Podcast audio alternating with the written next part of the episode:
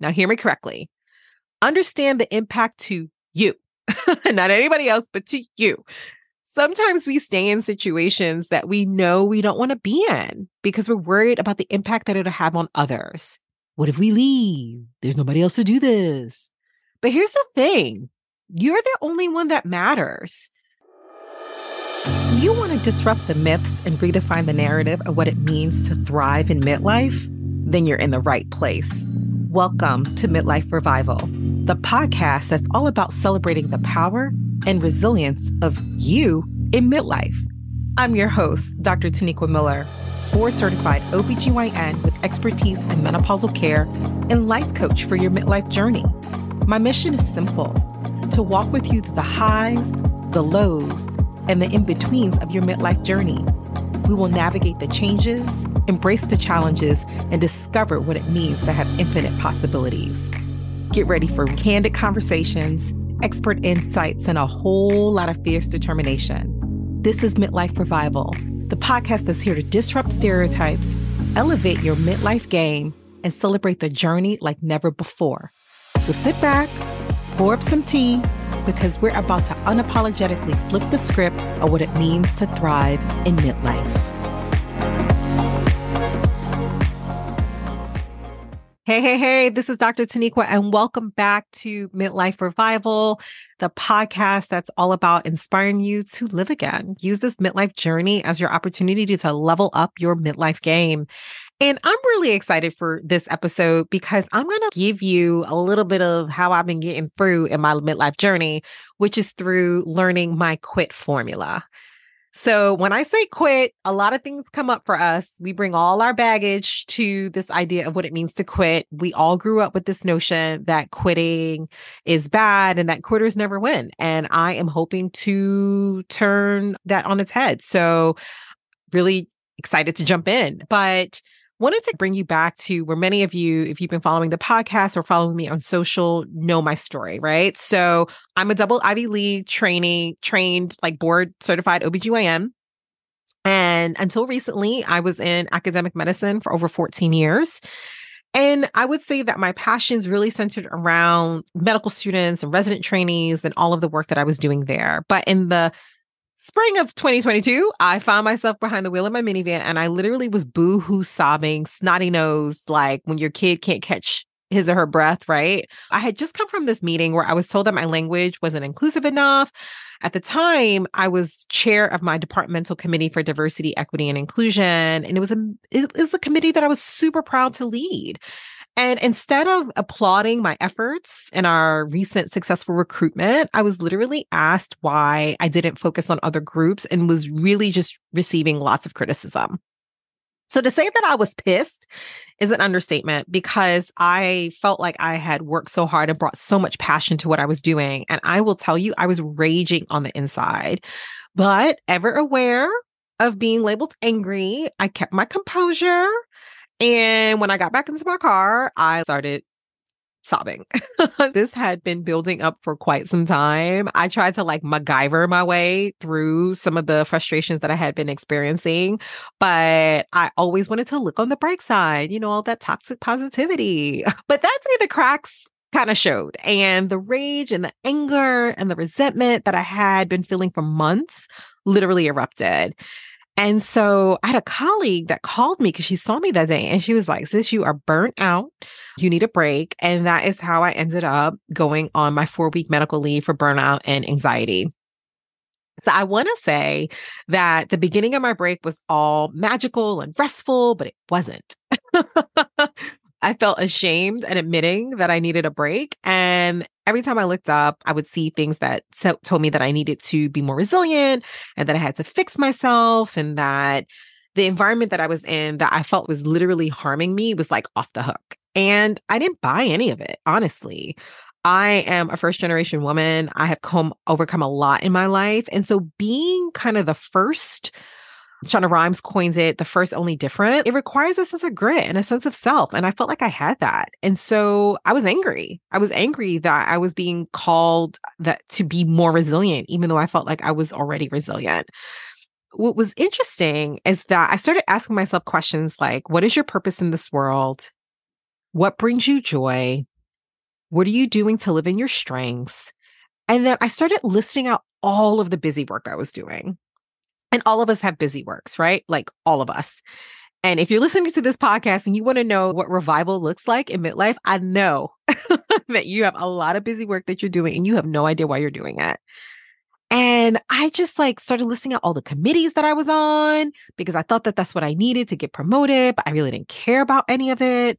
I started listing out all of these leadership positions that I had taken on that were hurting me. And literally, as I was doing this, a light bulb went off for me. And, and I realized that I needed to quit. And so that's what I started to do. And it went against everything that I've been taught, but there was something beautiful in being able to say that I didn't need these things for validation. I didn't need these things in my life. And so I started quitting. And from that came my quit formula, which I'm going to talk about on the podcast today. And so everything that I did was measured up by this formula. And I just started quitting all over the place. I started writing resignation letters. I started like doing all of this stuff. And a funny thing happened like the weight literally lifted. And it felt as though I was like bucking a system that kept me confined to a box. And I feel like when you hit midlife, we hear things like midlife crisis and things like that. I really think it's it's that inner desire to break out of the box a little bit and do something that is a little bit different. And so I want to take you through what it means to quit. And I know you're a little skeptical of me right now because I'm committed to this idea of quitting. In fact, I quit my whole long term position in academic medicine in February of 2023. So when I say I took quitting seriously, I took it seriously, y'all. But I'm offering this for you because I don't want it to be a secret. I want all of us to have the opportunity to really weigh all of the decisions that we're making through this quit formula. And I know for sure that it, it's all about centering you and celebrating your needs, centering your purpose, your goals, and not taking into account anything else. So let's get into it. So quit is an acronym Q U I T. Q is question, U is understand. I is intuition and T is take action. If you're driving, think about this. Maybe you need to leave yourself a voice memo for this episode. Or if you're listening and you're at a desk and you have paper, I want you to write this down. I want you to just for the next like minute or two, write down everything that you think you need to quit. And we're going to run it through this quit formula because there's so many things that we're doing that's keeping us busy, but keeping us from our purpose. And busy is not purpose straight up. Busy is just you trying to stay relevant, but not you living in your purpose. So Q in the quit formula, that stands for question. In this first step, I really want you to get honest with yourself. Anytime you're asked to do something and you're taking things on, I want you to ask, question, why are you doing this? Sometimes we sign up for things with the best of intentions, but when we search really deeply for the answer for why we keep ourselves busy, we mm-hmm. find that the answer is really not in truly in service to ourselves. So there were lots of things that I would do, and I'll give you. I, look, I I will put myself out there 100%. This is my example. So I'm a busy physician mom, and I also have a busy physician husband.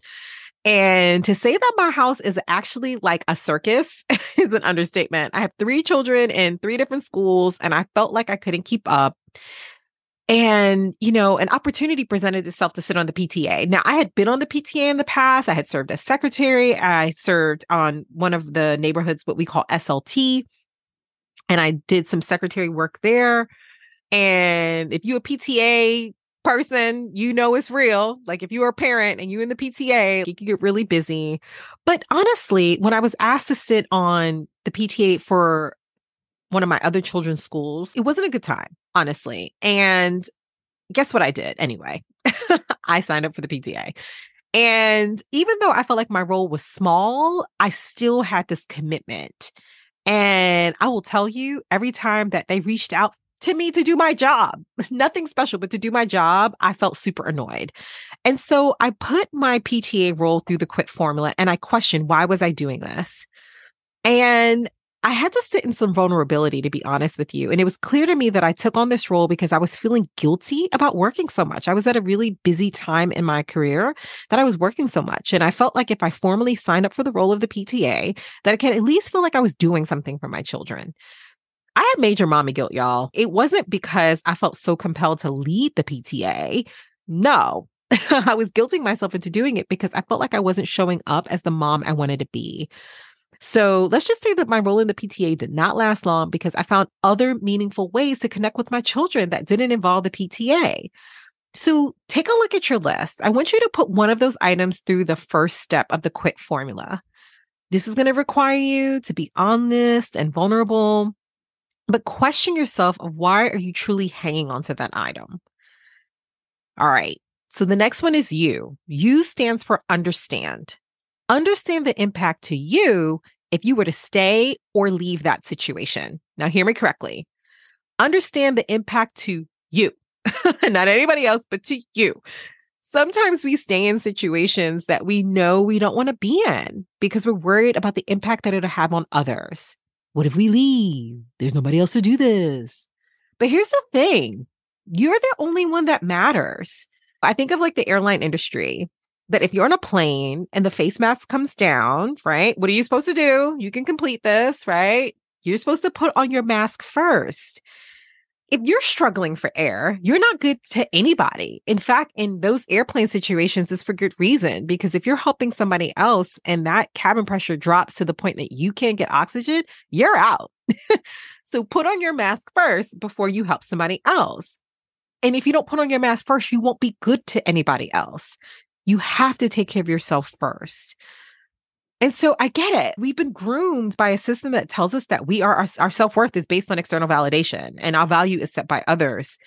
But when you start turning the mirror to yourself first, you realize that all of that external validation and all of those accolades or living for the expectations of others are all illusions.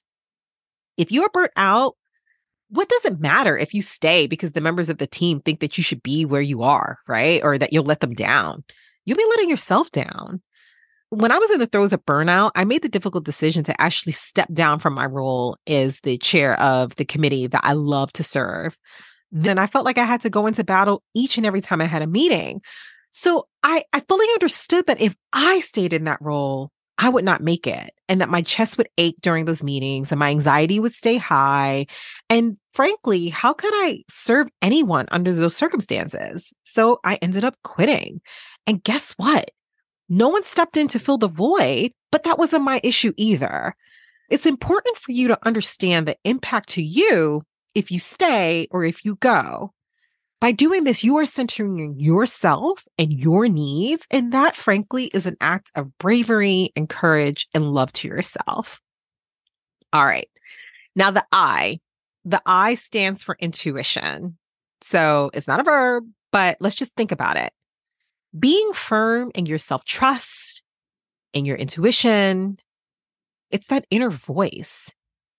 But for the for the people in the back, that intuition is that feeling of the hair standing up the back of your neck, right? Because something feels off, or it's that sense of relief and ease when you make a good decision.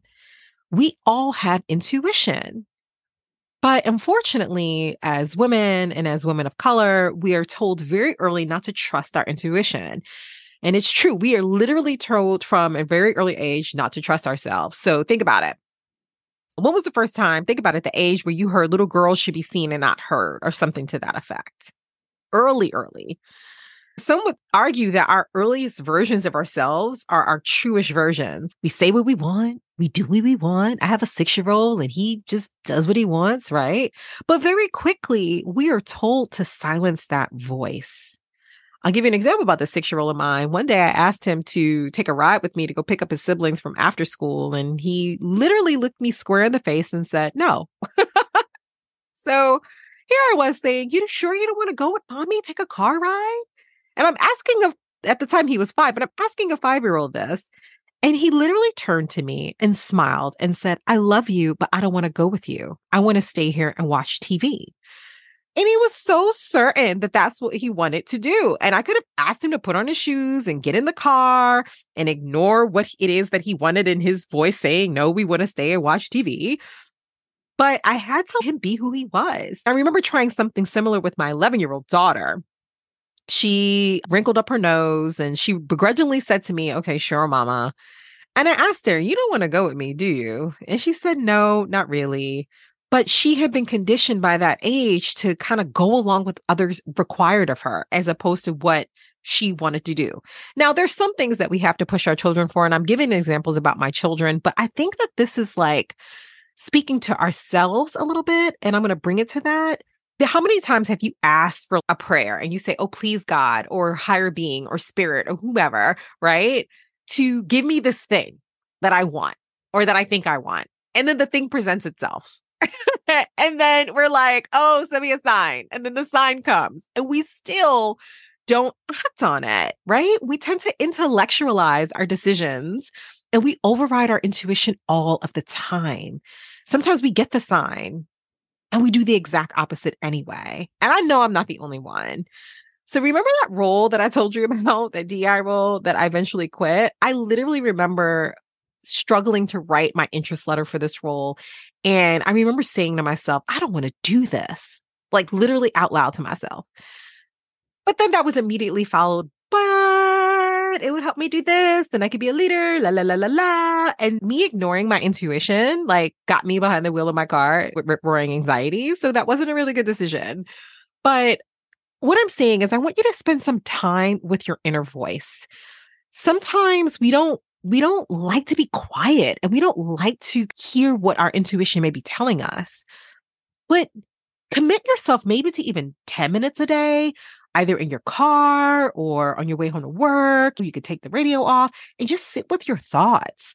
I personally use this full focus planner and I start out my day like just 10 minutes, like mapping out what the day is going to look like. And I take notes. It has a nice little note section. And I take notes just on what comes up for me. And I listen and I quiet my mind and I lean into that intuition.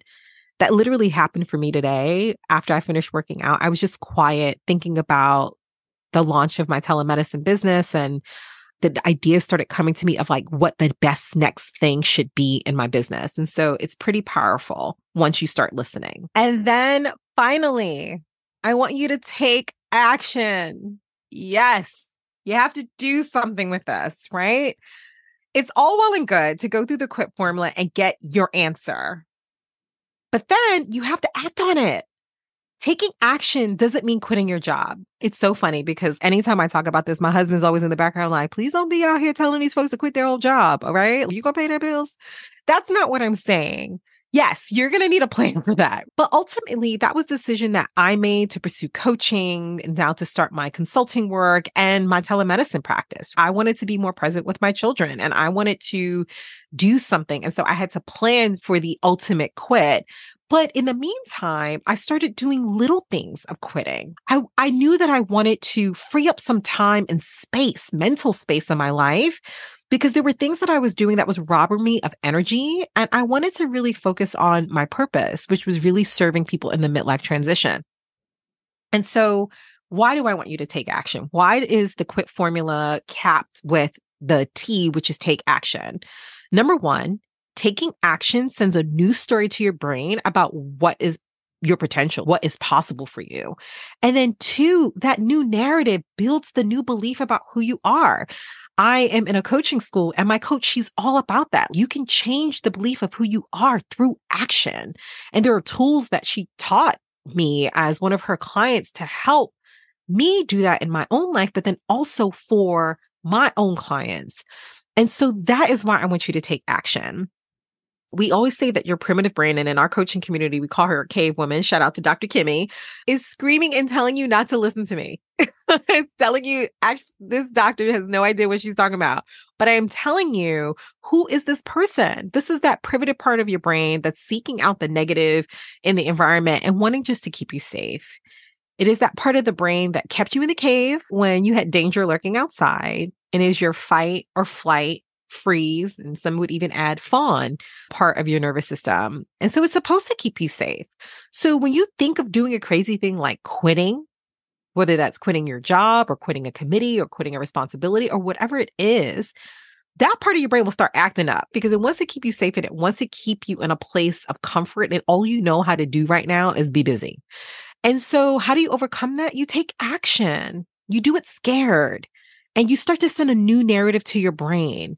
And you reset the impossible for your cave woman by doing something possible.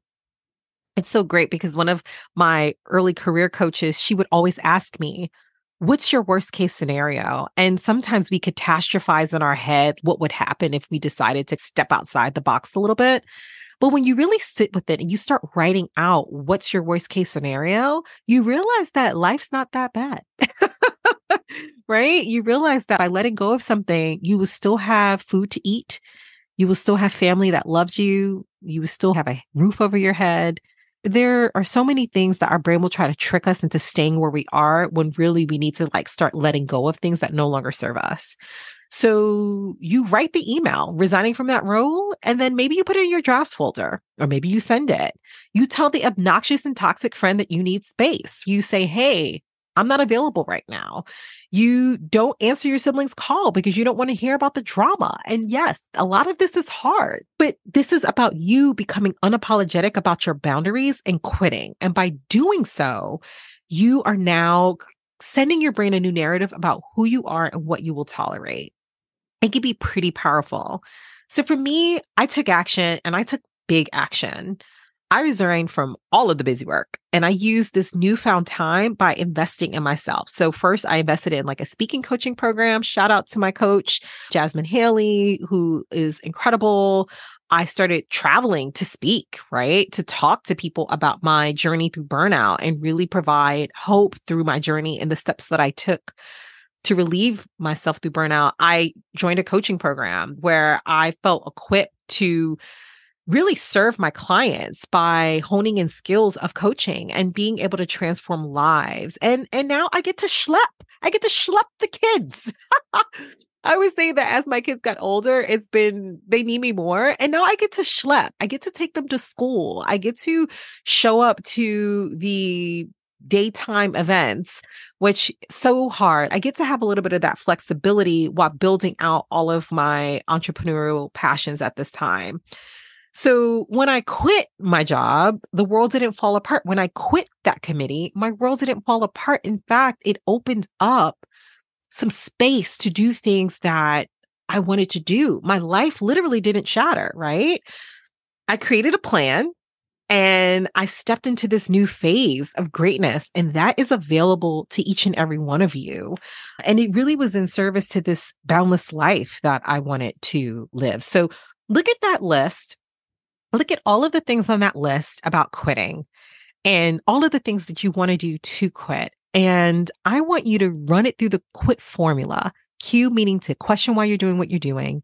You under the in, understand the impact to you, nobody else, but to you. If you do the thing or don't, lean into your I intuition and T take action. So I want you to go through that list. You'll have it available. I know for sure that you will find usefulness, especially as you're going through midlife and things are just changing. What used to work for you in your 20s and in your 30s just ain't cutting it in your 40s, 50s, and 60s. We have to make some decisions, realizing that any yes that we say yes to is a no somewhere else. And we want to save those yeses for the things that really bring us joy, that really serve us, that really allow us to be our best selves and live those boundless lives that we want to live. All right, y'all. That's the quit formula. Post, keep a post it note. Anytime you have a decision that you need to make, run it through the formula. And I promise it will not steer you wrong. So excited that I got to share that with you. And if anything comes up for you, you know where to reach me at hello at. Peace. Thank you for tuning in to Midlife Revival, the podcast that celebrates the beautiful midlife journey that is you. I'm your host, Dr. Taniqua. If you enjoyed this podcast episode, go ahead and hit subscribe and give us a little bit of those five stars that we love so much. And share this episode with a friend you know who needs to hear this message because sharing is caring. Catch you for the next one.